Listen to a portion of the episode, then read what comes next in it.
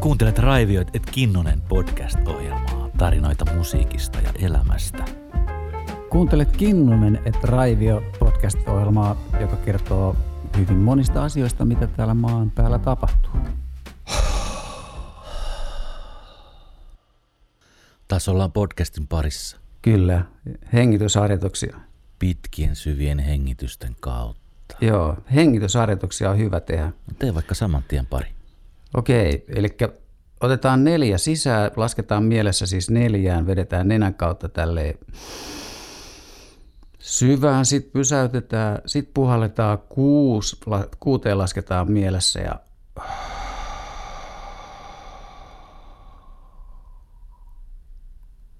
Noin. Sen voi toistaa moneen kertaan ja se rauhoittaa meidän autonomista hermostoa. Hei, tota, oletko seurannut uutisointia kulttuurin rahoituksista? Jossain vaiheessa näytti siltä, että tuli vähän niin kuin fyrkkaakin ja, ja Taike taas jakaa apurahan menetelmällään, eli hakemusta sisään. Mutta sitten ei mennyt kauaa, kun meni riihestä uutisia, että sitten taas leikataan 22-23 100 miljoonaa. Menikö nappi sun mielestä? No täytyy sanoa, että ne ekat uutiset, mitkä tuli, niin olin todella positiivisesti yllättynyt kaikista näistä tapahtumatakujutuista ja, ja siitä tukifyrkasta, mutta tietenkin nyt sitten nämä tulevat leikkaukset, mitkä tulee sitten vuosille ja sitten vielä, että oliko se niin kuin kiinteä leikkaus niin kuin 23 eteenpäin. Että mistä ne niin kuin meinaa repin, sitä mä vaan ihmettelen. Niin. Winston Churchill sanoi aikoinaan, kun kysyttiin, että voidaanko leikata kulttuurista, niin Winston sanoi, että ei missään tapauksessa. Sitähän meillä ei ole enää mistään, mistä me sodittaisi. Mm. Mutta on vähän ikävää uutista ja sitten on huomannut kuitenkin Aki Haurun ja Mikko Kososen ja Impolan Ahdin niin kuin, niin kuin, aika niin kuin kansalaislähtöiset niin kuin pienet manifestit ja sellaiset niin kuin mielenosoitukset ja tiedotukset on saanut niin kuin hyvää huomioon ja Muusikoliitto on palkinnut niitä tämmöisestä kuin alan edun edistämisestä, mikä on mielestäni aika makea juttu. Hei, tota niin, meillä on vieras, meillä on vieras tänään ja onkin tosi mielenkiintoinen aihe. Mä aloin miettimään, että onkohan mä koskaan puhunut tästä aiheesta. Mä varmaan kuin osittain olen, mutta onko julkisesti koskaan, enpä tiedä. Meillä on paikalla työnohjaaja ja väitöskirjatutkija. Hän on tekemässä väitöskirjaa muusikon työnohjauksesta ja psyykkisestä valmennuksesta. Lämpimästi tervetuloa Pauliina Valtasaari. Moi Pauliina. Moi ja kiitos paljon kutsusta tänne mukavaan podcastiinne. Mitä tota, miten sun musiikillinen matkasi on alkanut? Mistä sä oot lähtenyt liikkeelle? Eikö se ole niin, että sä oot viulisti?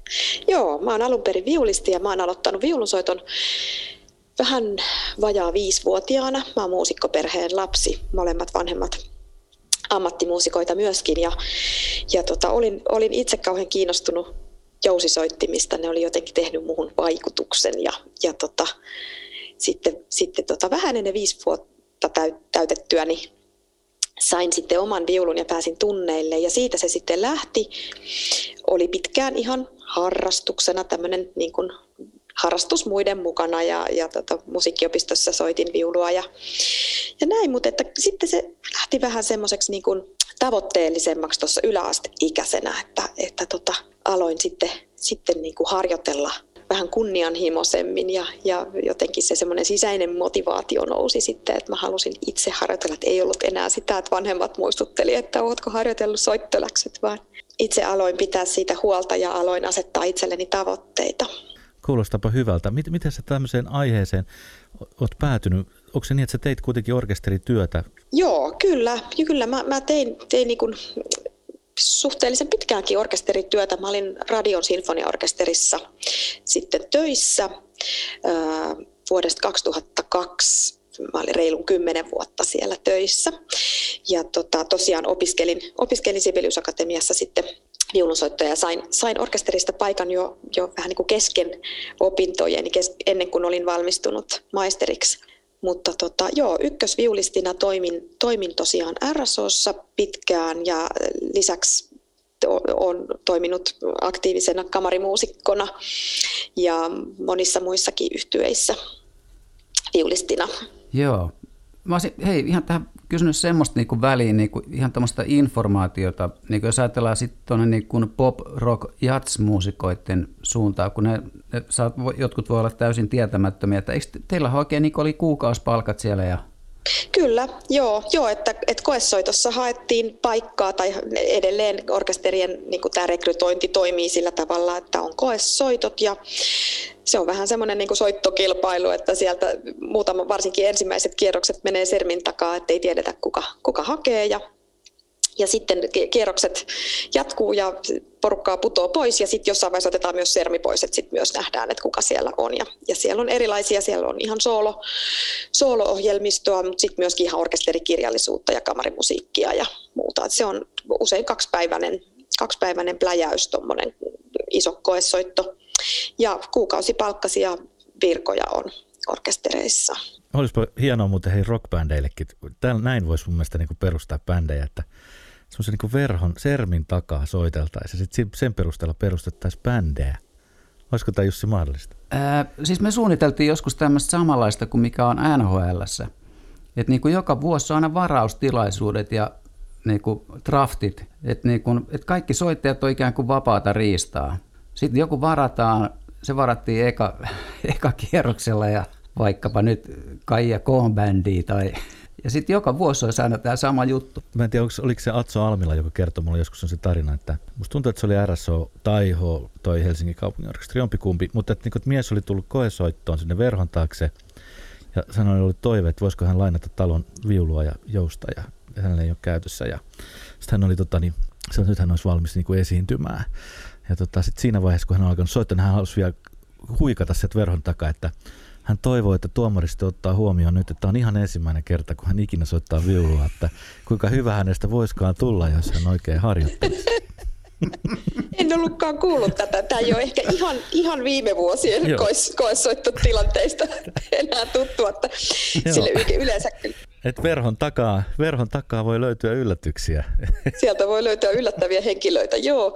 Joo, se yleensä ainakin nyt viimeiset vuosikymmenet on ollut, ollut niin, että hakemuksen perusteella sitten kutsutaan tietty joukko sinne joo. verhon taakse kokeilemaan, mutta tota, en ollutkaan kuullut tätä, tätä hauskaa juttua.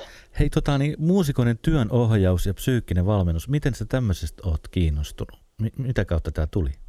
No tämä tuli vähän semmoinen sattuma, sillä tavalla sattuman kautta, tai sanotaan näin, että elämä vähän puuttu, puuttu peliin sitten, sitten mun kohdalla niin, että että tuossa vajaa kymmenen vuotta sitten mulle tuli semmoinen käsivamma, fokaalidystonia, joka on tämmöinen muusikon spesifi, tosi hankalasti kuntoutettava liikehäiriö, tämmöinen neurologinen vaiva, joka sitten mun viulistin uran silloin katkasi. Tosin ei mitenkään veitsellä leikaten, vaan, vaan mulle tuli tämmöinen vaiva, jota kuntoutettiin useita vuosia, mutta se ei sitten siitä, siitä kuntoutunut kuitenkaan niin hyväksi, että mä olisin voinut sitten jatkaa jatkaa vielä tuossa orkesterityössä ja muusikon, ammattimuusikon työssä ylipäätänsä.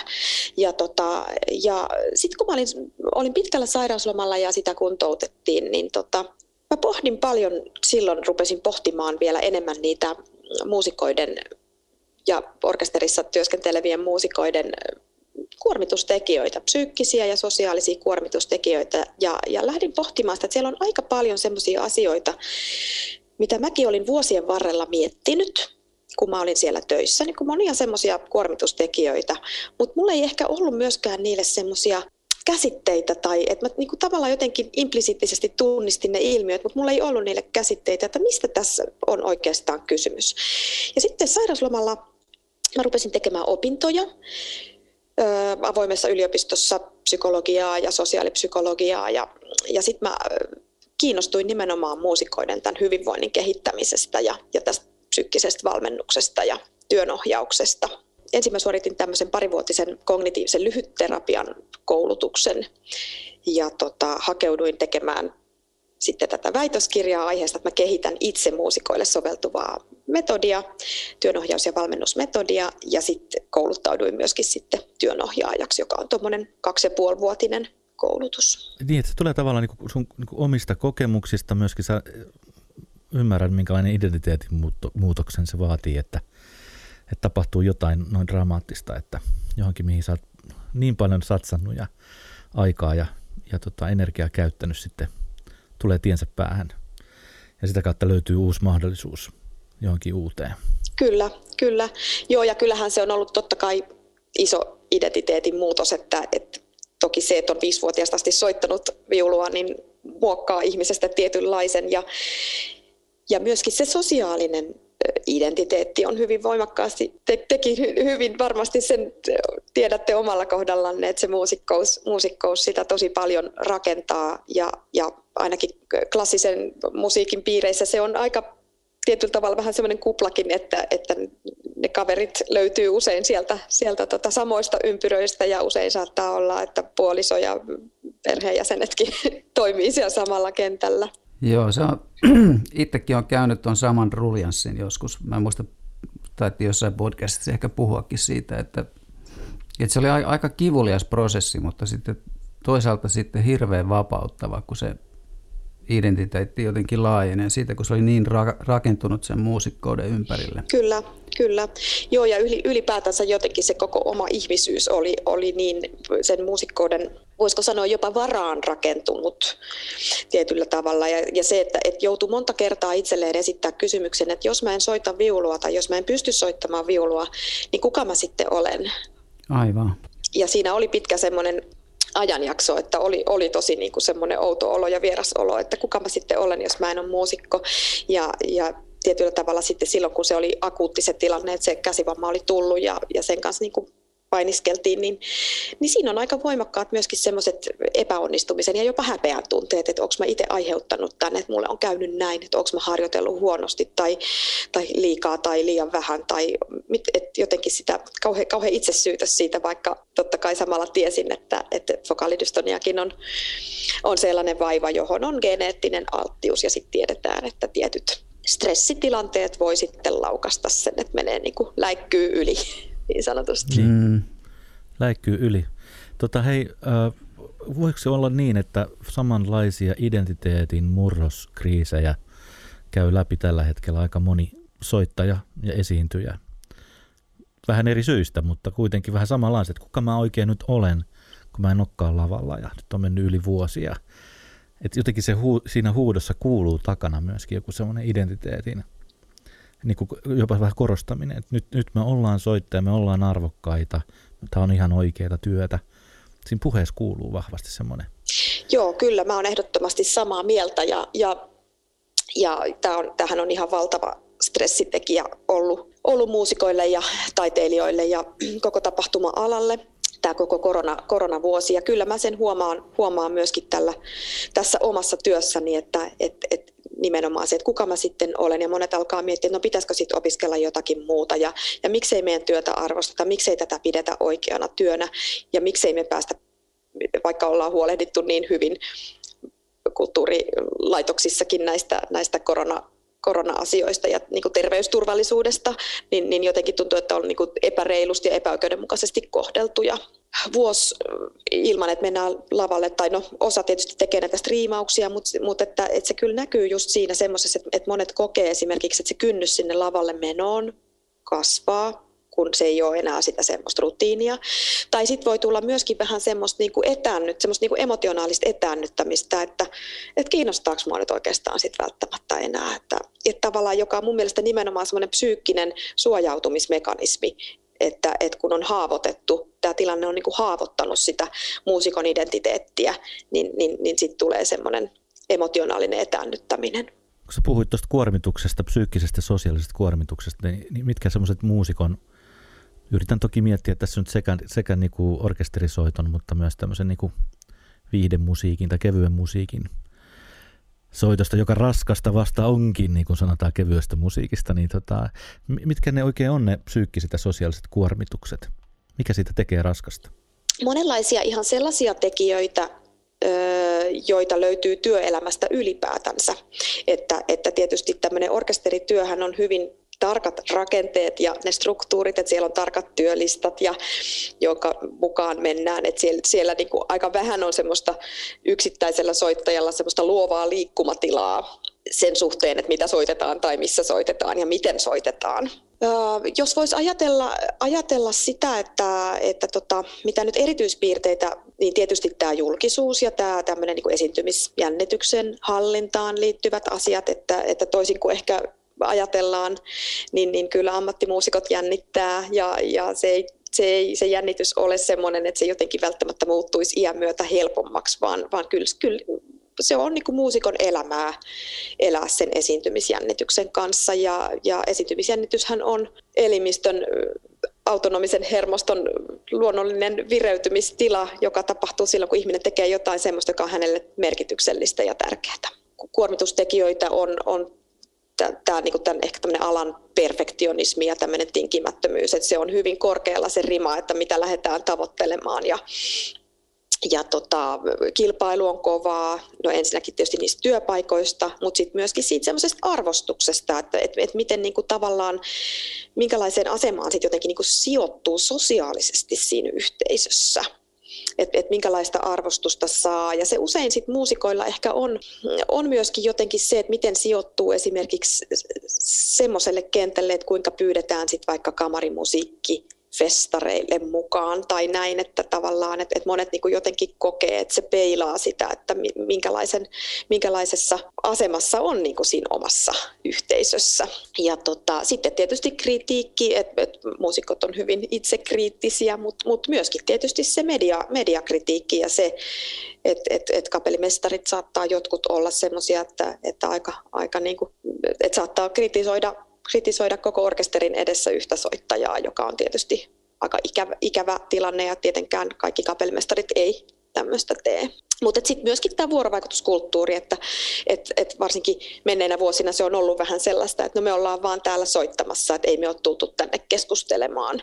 Niin, niin, tota, niin se on ehkä vähän kehittynyt se kulttuuri semmoiseksi, että, että asioista ei puhuta ja, ja se tietyllä tavalla se keskustelukulttuuri voi olla vähän ohut, että, että vaikeat asiat lakastaa helposti maton alle, että, että ei näistä nyt tarvitse puhua, että, että, me olla, että kunhan me soitetaan hyviä konsertteja, niin se riittää.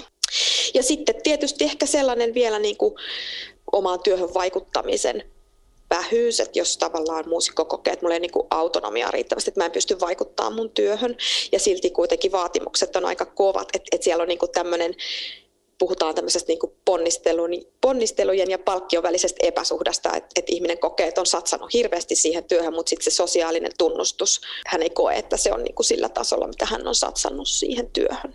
Onpa tosi mielenkiintoisia juttuja. Kun löytyy niin monta yhtymäkohtaa kyllä ihan, tuohon, ihan, ihan perusbändityöhönkin. Mitä Jussi sä oot mieltä? Joo, siis ihan kaikki nuo samat asiat mun mielestä löytyy niin kuin ns. kevyeltä puolelta kanssa tai kevyen puolelta.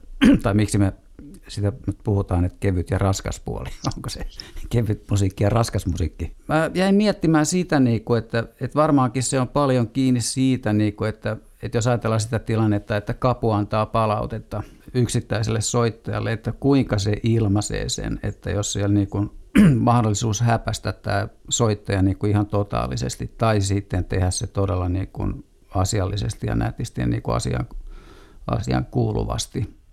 Että sillä on hirveä valta sillä kapulla siellä. Kyllä, joo ja mä oon itsekin sitä mieltä muusikkona, että, että kyllähän ihan joka tapauksessa, että jotta voi kehittyä, niin, niin pitää osata ottaa niin kuin sitä hyvällä tavalla semmoista rakentavaa kritiikkiä vastaan. Että et, et kyllähän se semmoinen, se, se on niin kuin kehittymisen edellytys myöskin, mutta totta kai sen kritiikin antajallahan on hirveän suuri vastuu, että antaako se sitä niin kuin rakentavasti vai onko se niin kuin semmoista just nimenomaan häpäsevää tai maalittavaa tai, tai sellaista. Että, mutta on se myöskin, kyllä sitä myöskin näkee niin kuin toisin päin, että, että on ihmisiä, jotka ei kestä minkäänlaista rakentavaakaan palautetta tai parannusehdotuksia, vaan jotka niin kuin jotenkin reagoi heti hirveän tunteella siihen. Ja tämmöinen on myöskin työyhteisössä hirveän kuormittavaa, että ylipäätään pitäähän voida niin kuin asioista puhua asioina, että hei, että pitäisikö meidän niin kuin virittää tämä sointu pikkasen paremmin, tai hei, että tsekataanko tämä rytmi, että, että tota, katotko tonne, että toi, olisi, että, että toi rytmi menee sul oikein, tai näin. Että nämä on niin kuin tämmöisiä työn niin kuin siihen substanssiin liittyviä asioita, joiden ei tarvitsisi mennä niin tunteisiin, mutta joillakin ne menee. Mä en tiedä siis, että millainen koulutus on, että kuinka paljon siellä otetaan huomioon niin kuin tällaisia psykologisia ja ryhmädynamiikan ilmiöitä ja sun muuta, mutta niin kun, mä jotenkin, jos mä saisin päättää, niin mä ehkä liittäisin sinne työnohjaajakoulutusta jonkun verran. Mä, mä oon itse siis vähän saanut opiskella joskus Jorma Panulan kapukurssilla tuolla kansanmuusa juttuja tuolla, tuolla Kauhajoella ja mielenkiintoinen maailma. Just kun tähän oli tämä ajatus siitä, että jotenkin vähäeleisyyttä ja ää, mahdollisimman vähän, niin kuin, ettei mene niin kuin Chapliniksi, että tällainen niin huitoo ja häiritsee, kun bändi yrittää soittaa. Se oli ihan hyvä lähtökohta siihen kapujuttuun. Mutta siis mä muistan tämmöisen storin, että, että tota, niin Esa-Pekka Salonen, joka oli siellä yhdessä loppukonsertissa, niin kertoi tämmöisen storin, että silloin kun hän on ollut Panulan oppilaana, hän on ollut sellainen maneeri, että aina kun hän niin kuin laittoi kepillä alaspäin niin kuin iskun, niin hänen suunsa jotenkin aukesi sillä hassun näköisesti. Ja Panula oli kommentoinut hänelle, että, että jos ei susta ei saa koskaan kapellimestaria, niin sä voit aina elättää itse hyönteissyöjänä. ja mä mietin, että jos mä nyt sanoisin jollekin mun työntekijälle jotain tollasta, varsinkin niin kuin muiden kuullen. Aivan. Just se häpäsyn ajatus, että, että siihenkin liittyy jo jännitystä ja on sosiaalisia kohtaamisia treeneissä, ne ponnistukset, toi vuorovaikutuskulttuuri, että ei oikein puhuta tai sitten lyödään lekkeriksi tai jotenkin tehdään niinku pilaa, niin se on tässä niinku perinteisen työelämän hampurilaismalleista aika kaukana, jos annetaan ensiksi jotain positiivista ja sitten vähän tota, no panna sinne vähän joukkoa tätä kehittämistä ja sitten loppuu vielä positiivista, niin miksi se tehdään niin julkisesti? Mä mietin myöskin semmoisia omia muistoja, tuli nyt yhtäkkiä mieleen jostain semmoisia, että on ollut jotain semmoisia isoja starboja, kenen kanssa soittanut tosi nuorena. Ja muistan, että tosi äkkiä ne antoi kritiikkiä lavalla kahdesta semmoista asiasta, mitä oli tosi vaikea määritellä. Ensimmäinen oli tem, niin kuin taimi.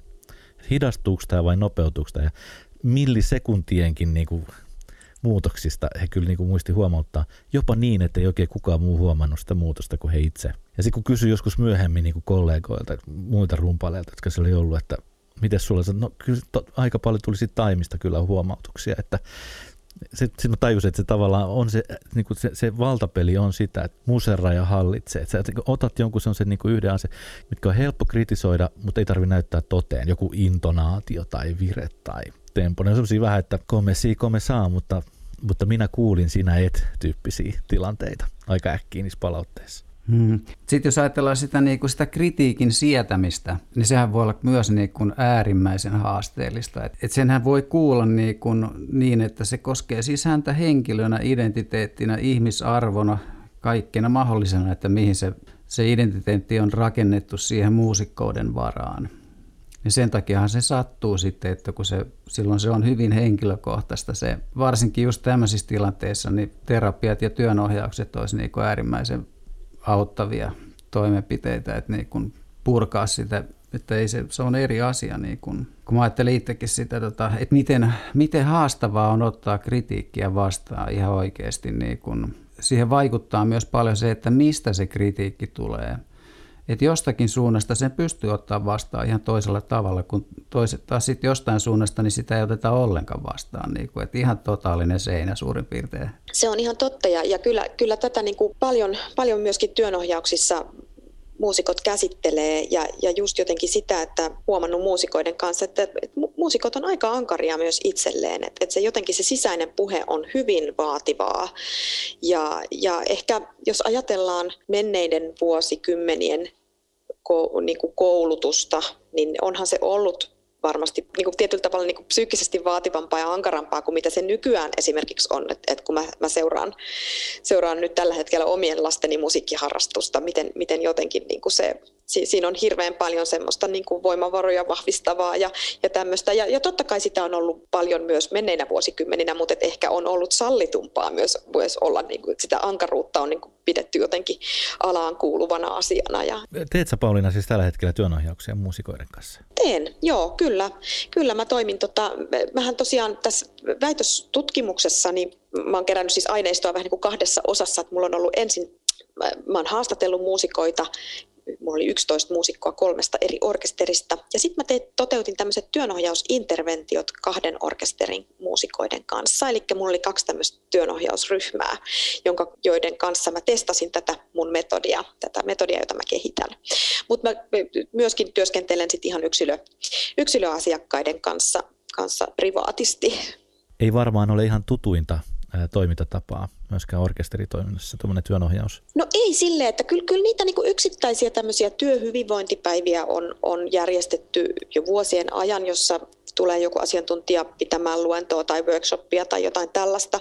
Ja on, on varmasti niin kuin orkesterit yksittäisiä tämmöisiä työnohjauskokonaisuuksia tarjonnut vaikka kolmen kerran tai, tai näin, mutta se ei ole samalla tavalla jotenkin vielä päässyt semmoiseen asemaan kuin esimerkiksi tämä tämmöinen somaattinen hyvinvoinnin kehittäminen ja, ja työkyvyn ylläpito, että, että orkestereissahan on ollut jo vaikka kuinka kauan semmoinen tapa, että, että kerran viikossa on joku kehon huolto tai pilatestunti tai joogatunti tai joku tämmöinen, että, että, se, että työntekijät saa osallistua siihen. Sen maksaa sitten joku, usein joku orkesterin kannatusyhdistys tai, tai näin, tai sitten myöskin työterveyshuoltojen piiristä. Toteutetaan kaikenlaista, että, että fysio, fysioterapiaa ja muuta tällaista ohjausta.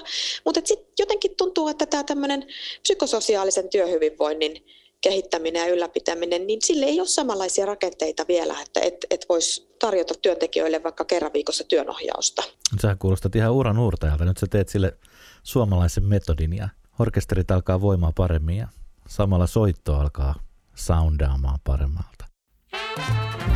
Tervetuloa ideoimaani podcastiin Raivio et Kinnunen. Tervetuloa kuuntelemaan minun podcastiani, jonka minä olen suunnitellut, jonka nimi on Kinnunen et Raivio. Sä puhuit siitä jännityksestä, sä puhuit sosiaalisesta sijoittumisesta, sä puhuit ponnistuksen ja palkkion suhteesta ja vuorovaikutuskulttuurista. Mä, ei oikein tule muuta mieleen kevyellä, niin sanotulla kevyellä puolella, mutta kun sitten nämä työajat on vähän erilaisia, että kevyellä puolella voidaan olla, että tehdään aamuyöstä työtä ja syödään epäterveellisesti, että siihen liittyy sitten ehkä sitä elintapa-asiaa kanssa. Ja sitten toinen on se, että, että teillä taitaa olla se kuukausiliksa kuitenkin edelleen, että sitten taas bändit joutuu olemaan jatkuvassa epävarmuudessa siitä, että onko töitä vai eikö ole töitä. Ja vaikka olisit millä huipputasolla, se joudutaan aina sitä miettimään. Joo, joo, ja kyllähän tämä tietysti sillä tavalla koskee myös, myös niin kuin klassisen puolen freelance-muusikoita tämä, tämä taloudellinen epävarmuus ja se, että se on yksi iso, iso kyllä niin kuin stressitekijä, vaikka on paljon myös klassisia muusikoita, jotka eivät halua hakeutua orkesterityöhön. Et, et se on myöskin niin, että et osa freelancereista – työskentelee orkestereissa vaikka kuukausi avustajina, että saattaa olla vaikka puolen vuodenkin tai vuodenkin sijaisuuden tai sitten tehdä yksittäisiä keikkoja, mutta sitten on paljon freelancereita, jotka haluaa erityisesti keskittyä esimerkiksi kamarimusiikin soittamiseen, että, että eivät hakeudukaan sinne orkesteri, orkesteritöihin, että, että se orkesterityökään ei ole kaikkien klassisien muusikoiden tavoite. Silloin kun mä olin Hesperiassa jonkin aikaa musiikkiterapeuttina, niin yllättävän paljon mulla oli semmoisia semmoisia nuoria tyttöjä asiakkaana, opiskelijoita, jotka opiskeli Sibelius Akatemiassa. Ja se tuli sieltä syömishäiriö-osaston kautta. Useimmiten he teki jotain toistakin tutkintoa vielä samaan aikaan. He oli sekä yliopistossa että akatemiassa. Ja se niin kuin kympin tyttöjä, kympin tyttöjä ja, ja kovia suorittajia ja otti elämänsä ja ympäristönsä hirveän vakavasti. Onko se niin, että, tota, että klassiseen musiikkiin kuuluu sellainen tietynlainen vakavuus? No varmaan jotenkin vakavuus sitä, sitä työtä kohtaan. että et varmasti muuten kyllähän siellä huumori kukkii ja aika mustakin huumori ja, ja tavallaan, että se, et ei, ei ne ihmiset sillä tavalla vakavia ole. Huumori kukkii moneen suuntaan, mutta kyllä siihen työhön, työhön suhtaudutaan vakavasti sillä tavalla, että ja jotenkin, että et kyllä, se, kyllä se rima on tosi korkealla monella. Että et, et se on se vaativuus itseä kohtaan ja semmoinen perfektionismi jotenkin myöskin ehkä, ehkä semmoinen, että halutaan antaa myös itsestään hirveän perfektionisti, perfektionistinen ja vaativa kuva, ettei vaan nyt kukaan toinen pääsisi sanomaan, että mä oon nyt jotenkin keskinkertainen koheltaja. Aivan, aivan. Hei, tota niin, onko tota sun mielestä orkesterityössä sun näkökulmasta ää, kilpailua ja ehkä mahdollisesti kateutta ja kiusaamista? Näetkö tämmöisiä ilmiöitä? Kyllä, kyllä näitä kaikkia kaikkia ilmiöitä siellä, siellä on ihan niin kuin työelämässä ylipäätänsäkin valitettavasti, että, että kateutta tietysti monella tavalla, kun, kun työpaikkoja on rajoitetusti ja, ja sitten sit alan kilpailu on kova ja siihen on totuttu jo siihen kilpailuun aika nuoresta asti, että oikeastaan jo ne tietyt kilpailuasetelmat saattaa olla lähtöisin jo sieltä musiikkiopistoajoilta. Dynaamiset ilmiöt saattaa siirtyä sinne työpaikalle. Että hirveän paljon työpaikalla on samalla työpaikalla on ihmisiä, jotka on saattanut tuntea toisensa jo vaikka semmoisesta niin kuin asti. Ja, ja tietyllä tavalla se dynamiikka on jo rakentunut siellä lapsuudessa ja tietyt kilpailuasetelmat myöskin, ja on paljon sisarussuhteita, sukulaissuhteita ja tämmöisiä, että, että siinä on niin kuin paljon, paljon sitä semmoista, semmoista niin kuin maaperää sellaiselle vertailulle ja kilpailulle. Ja, ja totta kai kilpailuunhan liittyy usein se kateus.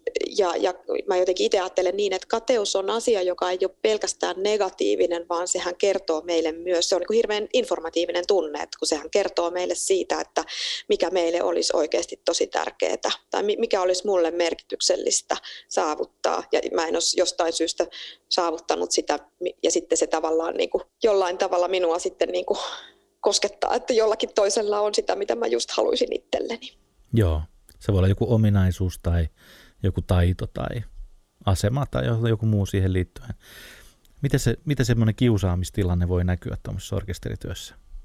Ensiksikin täytyy varmaan niin kuin vähän pohjustaa, että mitä se työpaikkakiusaaminen näin niin kuin ylipäätänsä on, että jos ajatellaan, että miten vaikka työterveyslaitos sen, sen niin kuin määrittää, että, että, että se on semmoista niin kuin pitkää, jatkuvaa, toistuvaa, systemaattista negatiivista käyttäytymistä, kohtelua, loukkaamista, sitten voi olla jopa tämmöistä niin mitätöintiä tai toisen työn sabotointia tai, tai niin kuin sitä, että ei anna kunniaa tehdystä työstä tai näin. Ja se, että, että, että se tavallaan, niin kuin se, että kun puhutaan työpaikkakiusaamisesta, niin, niin siinä tavallaan tarkoitetaan sellaista prosessia, että se, että se kiusaamisen kohde joutuu sellaiseen asemaan, että hän ei pysty enää puolustautumaan tavalla tai toisella. Ja, ja sitten semmoinen niin kuin arjen yksittäinen huono käytös ei vielä ole työpaikkakiusaamista, mutta sitten kun se on nimenomaan niin kuin semmoista asiatonta toistuvaa ja systeemaattista ja jatkuvaa, niin sitten puhutaan työpaikkakiusaamisesta. Se, se voi näkyä semmoisena mitätöintinä, arvostuksen puutteena, vähättelynä. Sitten ihan tämmöinen niin kuin ulkopuolelle sulkeminen ja huomiotta jättäminen ja jätetään ulkopuolelle vaikka keikka keikoista tai kamarikkokoonpanoista tai sitten on, sit on tietysti tämmöistä niin kuin hierarkiaan piiloutuvaa kiusaamista, joka on yksi tämmöinen orkesterin, orkesteriin liittyvä vähän niin kuin erityispiirre, kun orkesterithan on hyvin hierarkkisia yhteisöjä. Ja, ja täytyy heti ensiksi sanoa, että hierarkiahan on hirveän tärkeä työkalu silloin, kun se toimii, eli kun on sadan hengen parhaimmillaan niin sadan hengen kokoinen orkesteri, niin eihän se, ei, ei pystytä niin kuin muutamassa päivässä saamaan valmista konserttia, jos ei siellä olisi sitä hierarkiaa. Eli se täytyy myöskin siellä olla. Ja siellä on tiettyyn tehtäviin soveltuvia ihmisiä. Kaikki ei sovellu kaikkiin myöskään niin jotenkin semmoisena muusik- niin kuin ominaisuuksiltaan. Mutta se on valitettavaa, että sit siihen hierarkiaan voi myös piiloutua semmoista työpaikkakiusaamista tai niin kuin tavallaan kätkeytyä sille, että alkaa tulla semmoista eri kerrosten väkeä, että, että sua, sua kohdellaan niin kuin ihmisenä niin hyvin kuin miten sä oot siellä hierarkiassa sijoittunut. Ja myöskin sillä tavalla, että, että hierarkiassa alempana olevat ei saa tunnustusta tehdystä työstä tai heillä on vähemmän puheoikeutta tai he ei saa ilmasta mielipiteitään tai heidän työtään niin kuin vähätellään ja mitätöidään. Ja korkeammalla hierarkiassa ole, olevat, niin kuin heillä on enemmän tällaisia, tällaisia niin kuin työhyvinvoinnin edellytyksiä, jotka pitäisi, olla, jotka pitäisi ulottua siellä hierarkiassa ihan jokaiselle tuolille asti. Onko siinä hierarkiassa mitään merkitystä sillä, että mitä sukupuolta sä edustat tai tai seksuaalisella suuntautumisella tai onko semmoisella vaan, perustuuko se ihan niin kuin, ikään kuin soittotaitoon tai puheenlahjoihin? No siihen hierarkia tietysti sillä tavalla siis se niin kuin rakentuu niin, että äänenjohtaja, soolosoittaja, konserttimestari tehtäviin haetaan koessoiton kautta niin kuin tietysti kaikkiin, kaikkiin tehtäviin ja, ja, ja tietysti ajatellaan jotenkin ehkä näiden koessoittojen perusteella, että tietyn, tietyn tyyppiset ihmiset soitto-ominaisuuksiltaan ja kvaliteetiltaan, mutta myöskin ehkä, ehkä muuten, muuten so, soittajatyypiltään sopii tiettyihin tiettyihin tämmöisiin niin kuin kärkipaikkoihin. Mutta ei se aina niin yksinkertaista ole, koska, koska orkestereiden taso on nykyään hirveän korkea ja, ja myöskin siellä tuttisoittajissa, eli näissä rivisoittajissa on ihan valtavan paljon niin kuin muusikoita, jotka vois aivan yhtä hyvin toimia siellä, siellä hierarkiassa niin kuin kärkipaikoilla.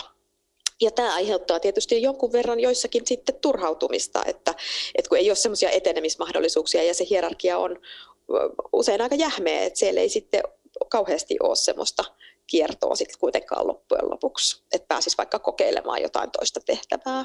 Niin työnkier- työnkierto puuttuu.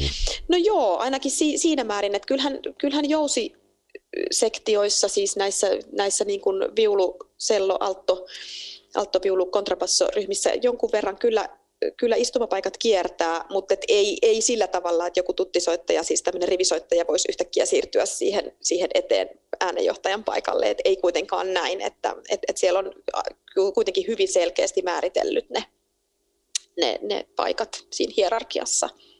Ja jokainen tietää sen, että missä ne tavallaan se omaan paikkaan liittyvät, että mikä sulle on niin kuin sosiaalisesti mahdollista tietyssä paikassa.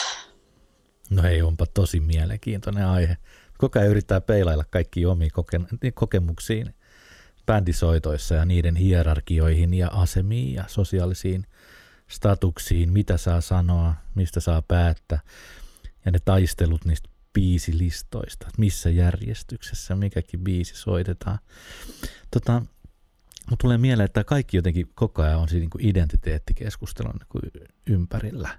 Että mikä se sun sosiaalinen status on, identiteetti, minkä verran sä saat rahaa, millä pallilla sä istut, mihin suuntaan seuraavaksi mennään, pääseekö me tästä eteenpäin, pystyykö mä vaikuttaa esimerkiksi tähän ohjelmistoon tai jotain muuta, niin kyllähän nämä on ihan tuttuja ilmiöitä. Mutta tekisi mieli kysyä Jussilta, että ootko sä kokenut joskus niin sanottu niin kuin bändissä tämmöistä työ, työpaikkakiusaamista?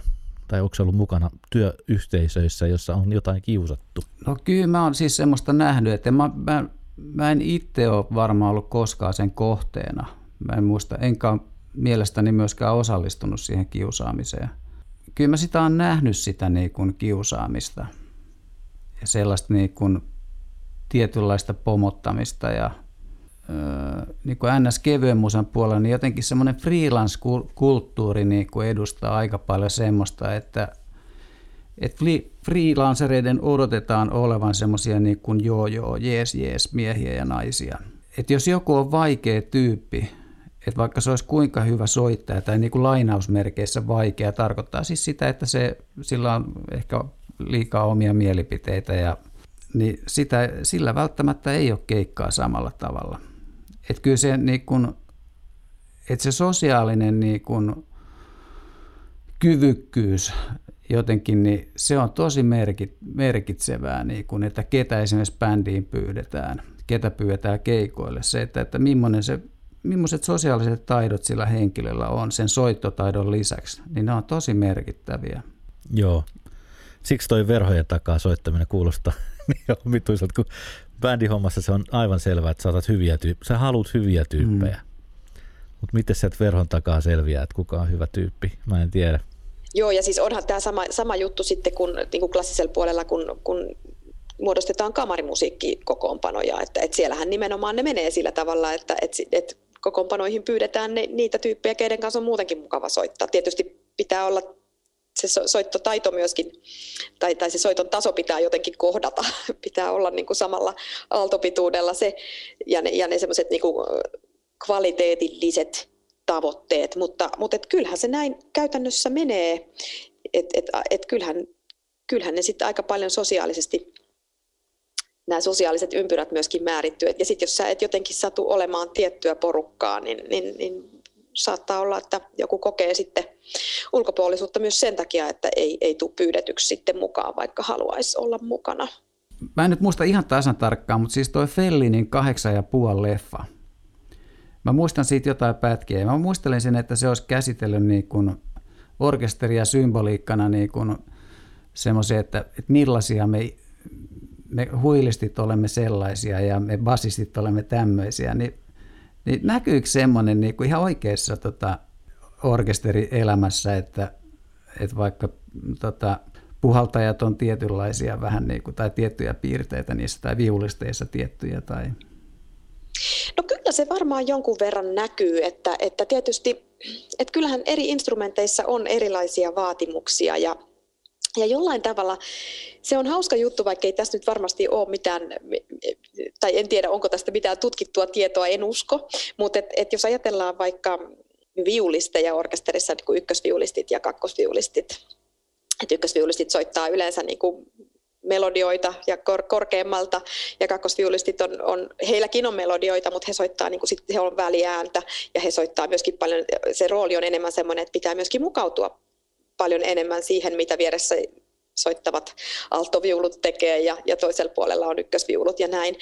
Ja, ja ykkösviulisteilla ja kakkosviulisteillahan on ihan sama koulutus, että et, et, viulisteillahan on, tai siis orkesterimuusikoilla kaikilla on solistinen muusikon koulutus.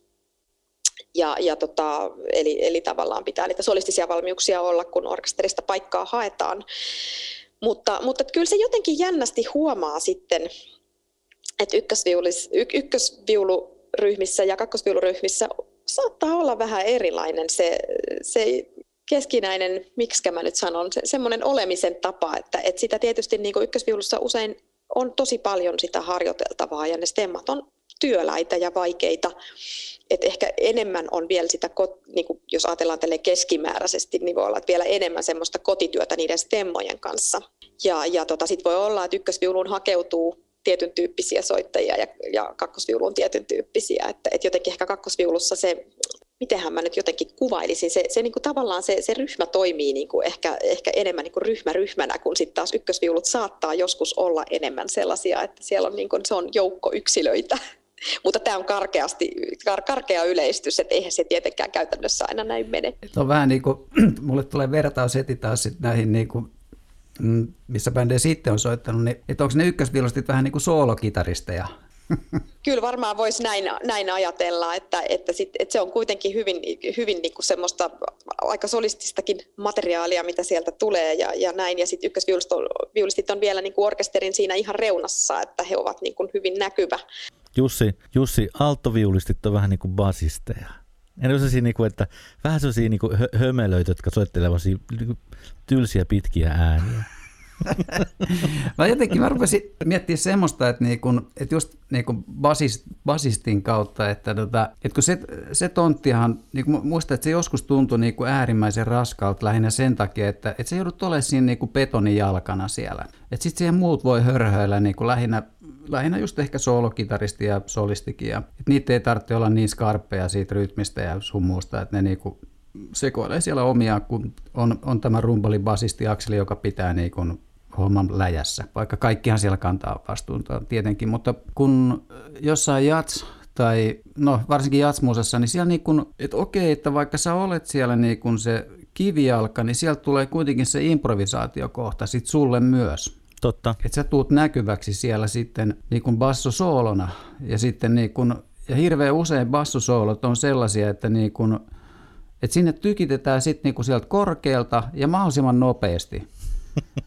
niin kuin, että, että sellaisia niin kuin korkealta ja kovaa ja nopeita kuvioita. Jotenkin semmoinen, niin kuin, että, että mä en tiedä, onko se toisaalta sitä, että kun siellä joutuu olemaan vähän niin kuin varjoissa, niin sitten sulla on vaan niin vähän aikaa niin kuin näyttää itseäsi.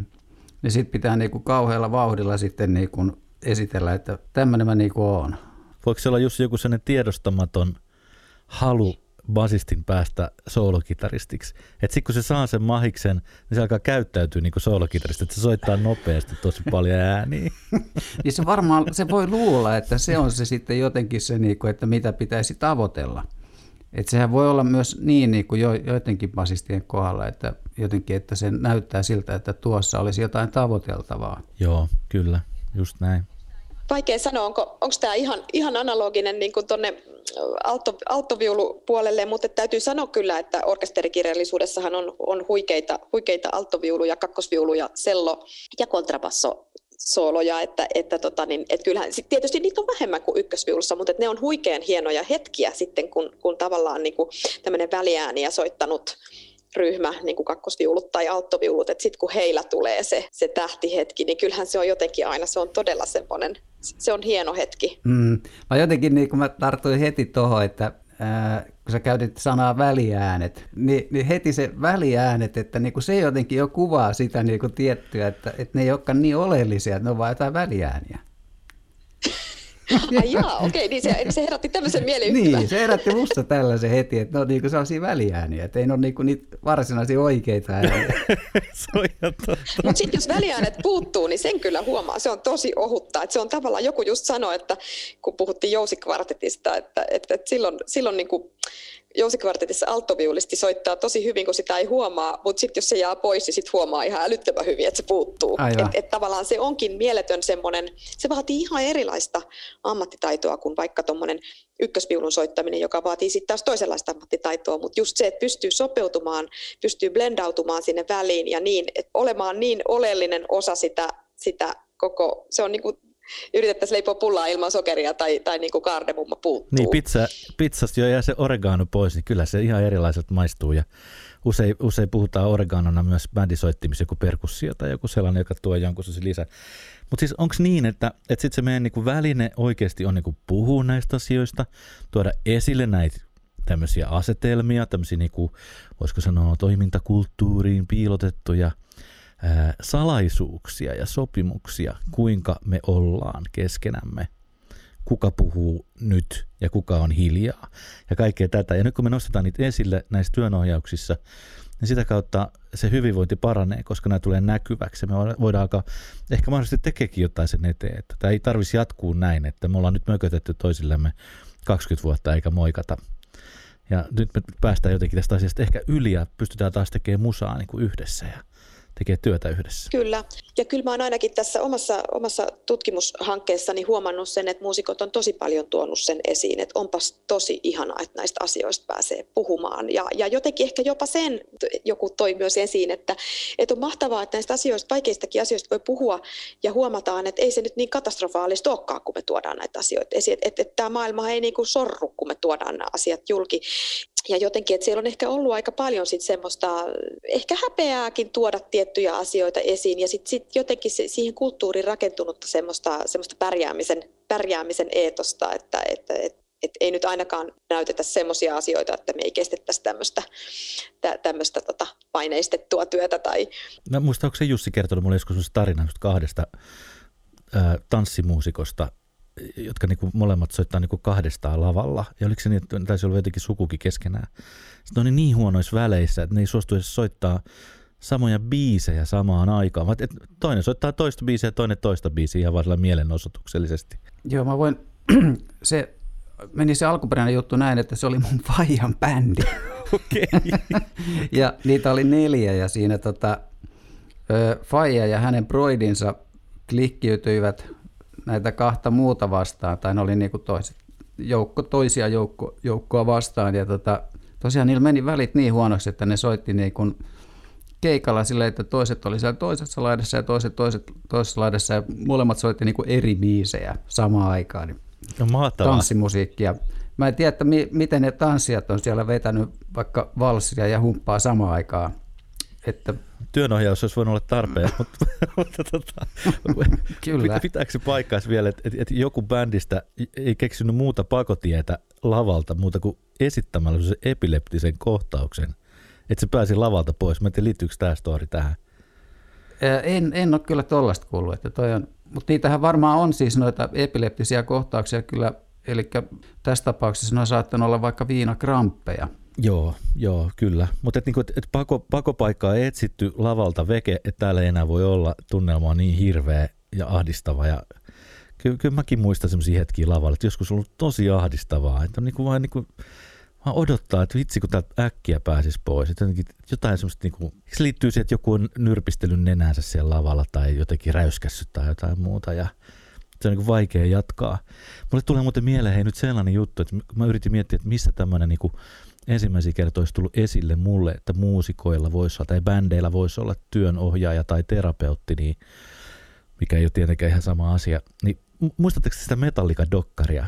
Kun ne, ne meni niin sukset ristiin mm. siinä bändissä, että se, tota, se Jason, se basisti, niin ne, ne, ne käytti semmoista valtaa, että ne miksauksessa pisti sen kanavan kokonaan kiinni, koko levy, ne julkaisi kokonaisen levyn missä se Jasonin basso ei kuulu ollenkaan. Suoritus sekin. Ja sitten ne palkkas terapeutin. Ja se, se on siinä dokkarissa on se kundi.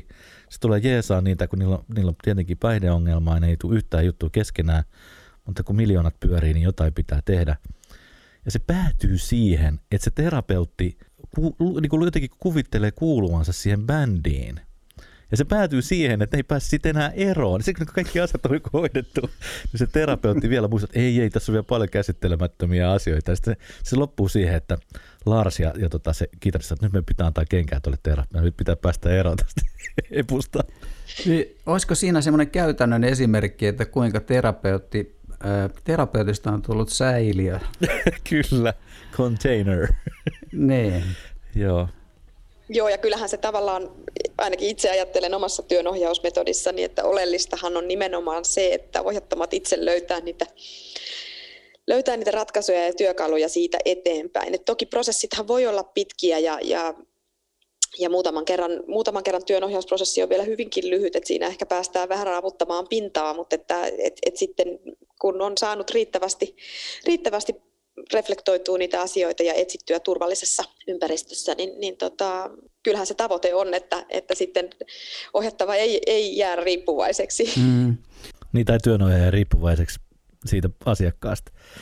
Joo, joo myöskin näin. näin. Joo. Tota, mullahan kanssa on käynyt siis joitain bändejä niin kuin jonkun verran noissa, tota, noihin päihdejuttuihin liittyen. Et se on niin kuin mennyt siis ihan todella valtavasti eteenpäin se, niin kuin, että miten niin kuin nuoremmat muusikot uskaltautuu. Niin kuin esimerkiksi tuossa bändissä on joku päihdeongelmainen, niin ne on saattanut sitten tilata muut ja tehdä semmoinen niin ryhmäinterventio niin kuin koko sen ryhmän kanssa. Ja tavataan sitten joitain kertaa vähän sellainen työnohjauksellinen, että sekin on niin omalla, mutta tietysti siinä on se päihde niin kuin fokuksessa. Ja, mutta et, et tämmöistä juttua esimerkiksi ei olisi voinut kuvitella 80-luvulla tai 90-luvulla, tai minä ainakaan tiennyt semmoista. Tietysti siis isossa maailmassahan tällaista on tehty varmaan pitkä aikaa, kun on isommat fyrkat kyseessä ja levyyhtiöt niissä niin kuin saattanut olla tämä manageriosasto, että, että kun ne tarvii ne rahansa, niin noin pitää saada jotenkin kuntoon, niin ne on saattanut palkata sitten ammattilaisia hoitamaan ikävän ongelman.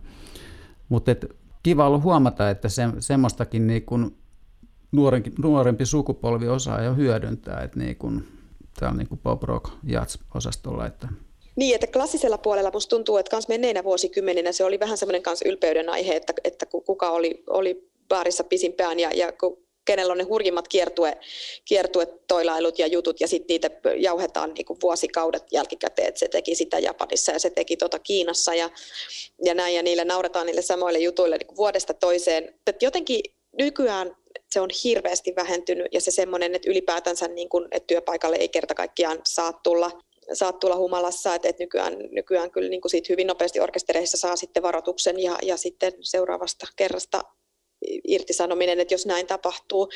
Mutta, ja, ja musta tuntuu, että se kulttuuri on hirveästi muuttunut, että, että nuorempia ei enää kiinnosta samalla tavalla ja jotenkin on muutenkin ehkä semmoinen buumi, että harrastetaan liikuntaa ja juoksemista ja pyöräilyä ja, ja että ihmiset jo, joogaa ja pilatesta ja ihmiset on kauhean niin kuin, haluaa pitää itsestään huolen. Että, että tässä on musta tapahtunut semmoinen kulttuurimuotos niin kuin klassisella puolella myöskin huomattavasti. Onko asia hoitoon ohjauskäytäntöä niin kuin on, on. Eli, eli se on nimenomaan näin, että jos orkesterimuusikko ö, tulee, tulee tota, päihteiden vaikutuksen alasena, tö, pitäisi olla töissä työlistan mukaan, ja jos tulee silloin päihtyneenä tai päihteiden vaikutuksen alasena, oli ne sitten lääkkeitä tai huumeita tai muuta, niin varoitus tulee, ja sitten tulee, niin kun, jos tämä tapahtuu toisen kerran, niin sitten sit, niin kun, sit on hoitoon ohjaus. Mun käsittääkseni se menee näin. Joo ja työterveyshuollon kanssa, että se on tavallaan sitten tämmöinen niin kuin työterveyshuollon. Niin se on sekä yksi sellainen juttu, mitä freelance-muusikot ei voi unelmoidakaan, niin työterveyshuolto, palkalliset lomat, työhyvinvointipäivät. Tämä on niin kuin ihan, ihan, ihan uusia asioita. Mutta jotenkin nyt mulle tulee sellainen toiveikas olo, että nyt jotenkin astutaan se uuteen maailmaan, että Pauliinan metodeilla ja tällä niin kuin muusikoiden työnohjauksella ja me tiedetään myöskin, että Jussi on tehnyt pitkää päihdetyötä muusikoiden kanssa.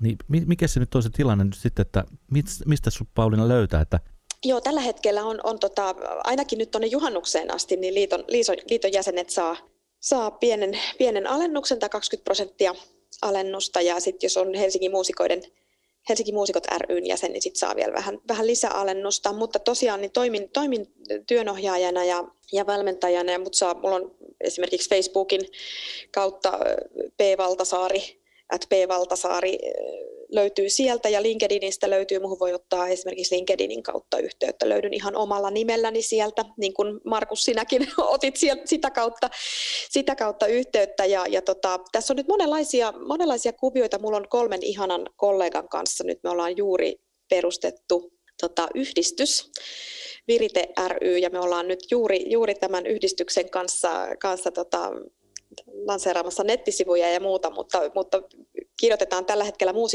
muusikkolehteen semmoista juttusarjaa, eli siinä on tota, minun lisäksi kolme muuta viulisti moniosaajaa, Silja Nummi, Helmi Kuusi ja Päivi Rissanen. Niin tota, me, meillä on tulossa, pian kuulette meistä lisää, ja me, meillä on tulossa paljon, paljon kaikenlaista muusikoiden hyvinvoinnin edistämiseksi. Ja sitten tota, itse toimin myöskin, myöskin tällä hetkellä Suomen musiikkilääketieteen yhdistyksen puheenjohtajana.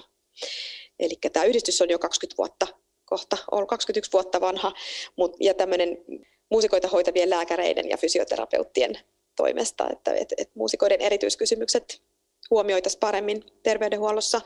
Ja, ja nyt tällä hetkellä ollaan vielä laajentamassa tätä musiikkilääketieteen toimintaa sinne psykososiaaliselle puolelle, että huomioitaisiin aina myöskin se konteksti, missä muusikko, muusikko työskentelee ja, ja minkälaiseen työyhteisöön hän sitten palaa vaikka sairauslomalta, jos on ollut jonkun somaattisen vaivan takia tai minkälaisia psyykkisiä kuormitustekijöitä hänellä on, jotka saattaa pahentaa jotain somaattistakin vaivaa. Niin tota, monista yhteyksistä tällä hetkellä. Jee. Yeah. Tosi mielenkiintoista, tosi mielenkiintoista. Kyllä. Kyllä maailma muuttuu, kyllä maailma muuttuu ja selkeästi parempaan suuntaan. Jotenkin tässä avautuu jotain uutta. Ja toivottavasti nyt meidänkin kuulijat, meidän tuhatpäinen muusikoiden yleisömme ottaa Pauliinaan yhteyttä ja tota, miettii vähän, että mitä se työnohjaus voisi olla niissä omissa, omissa porukoissa. Että sehän, sehän voi olla varmaan tämmöinen väliaikainenkin juttu, niin kuin muutaman kerrankin juttu, eikö vaan? Että... Kyllä, ilman muuta joo, se ei tarkoita sitä, että pitäisi olla niin kuin vuoden, että totta kai sit mitä pidempi prosessi, niin sitä syvemmälle päästään asioissa, niin kuin tekin terapeutteina tiedätte sen, että, että lyhyt interventio on eri asia kuin pitkä. Mm. Ja varmaan ei, ei tarvi olla klassisen musiikin soittaja. Ei, ei missään tapauksessa, että mulla, mulla käy kaikki, että vaikka mä teen tämän, tätä väitöskirjatutkimusta orkesterimuusikoiden kanssa, niin tämä metodi on täysin sovellettavissa, sovellettavissa siis kaikkien genreen muusikoiden kanssa ja esittäviin taiteisiin ylipäätänsä. Jees, ihan mahtavaa. Odotan tosi mielenkiinnolla kyllä. No on tosi mielenkiintoisia avauksia. Mitä, mitä sä Jussi tästä kaikesta ajattelet? Mitä, mitä sulle herää? Hmm. No nyt mulla ihan niin kuin lopuksi mulla heräsi semmoinen, että, että mä todellakin odotan sitä että mä saan lisää työkaluja muusikoiden kanssa niin kuin omassa duunissani. Että. Ja mielenkiintoista olisi kuulla teidän, teidän työstä enemmän vielä. Mä oon, teillä on ihana tämä podcast ja mä oon tätä, tätä seuraillut ja, ja tota, seurailen vastakin, että teillä on kyllä tosi paljon mielenkiintoista osaamista. Että tämähän on tämmöistä yhdessä oppimista puolin ja toisin. Mm, aivan. Kyllä juuri näin. Ja kyllä meilläkin on Jussi kanssa monenlaisia haaveita ja unelmia, että miten me voitaisiin tukea paremmin muusikoiden hyvinvointia monesta eri näkökulmasta. Mm. Että tota, kyllä me, kyllä me kanssa keksitään kaikenlaista tässä vielä ja tota, toivottavasti tehdään sun kanssa myöskin yhteistyötä. Se olisi mukavaa. Kiitos paljon Pauliina, että olit mukana. Kiitos Jussi.